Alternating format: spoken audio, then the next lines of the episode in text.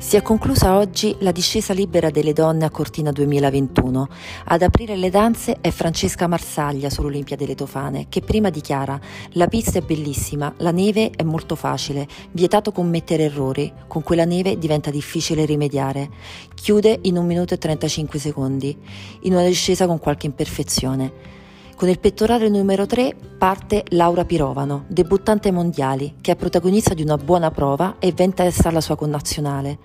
In seguito abbiamo Nadia De Lago, seconda dietro alla Pirovano, a 25 centesimi dalla compagna di squadra. L'ultima azzurra in gara è Elena Curtoni, che arriva ottava. Una spigolata finale purtroppo le ha compromesso il podio. Ma ancora una volta l'oro è svizzero.